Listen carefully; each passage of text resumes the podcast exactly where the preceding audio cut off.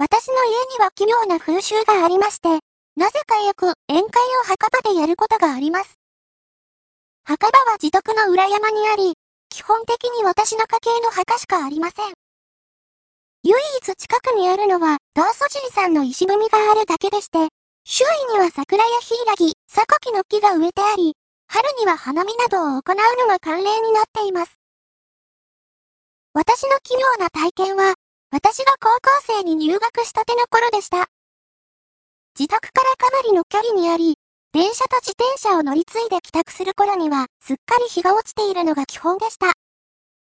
もう桜も終わりの頃でしたが、山あいにある自宅の周りは、まだ気温が低く、桜の花も満開に近い咲き方をしていました。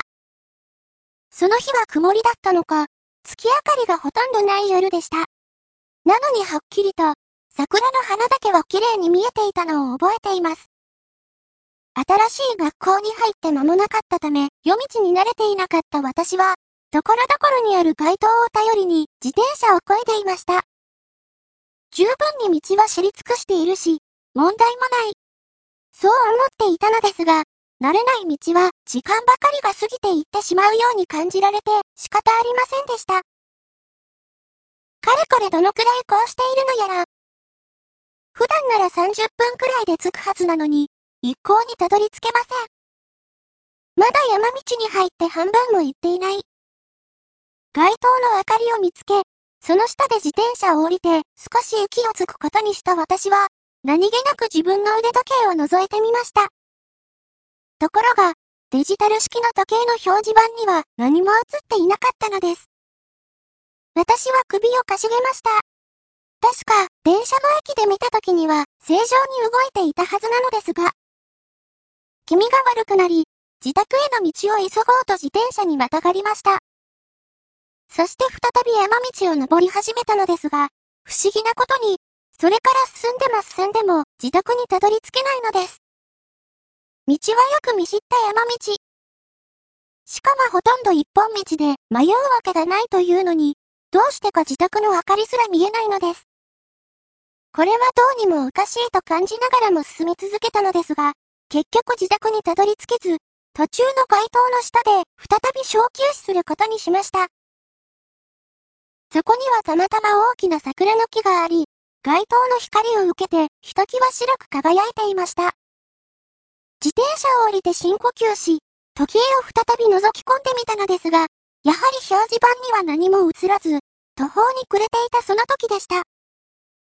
風はなかったのですが、枝がさざめくような音がしてきたのです。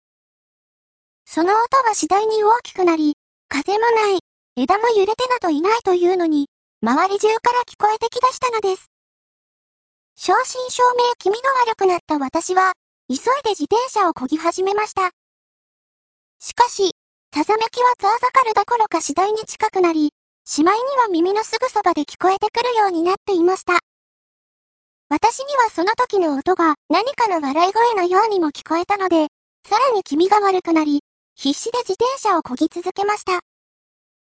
ですが、その直後、不可解なことに私は急ブレーキをかけてしまったのです。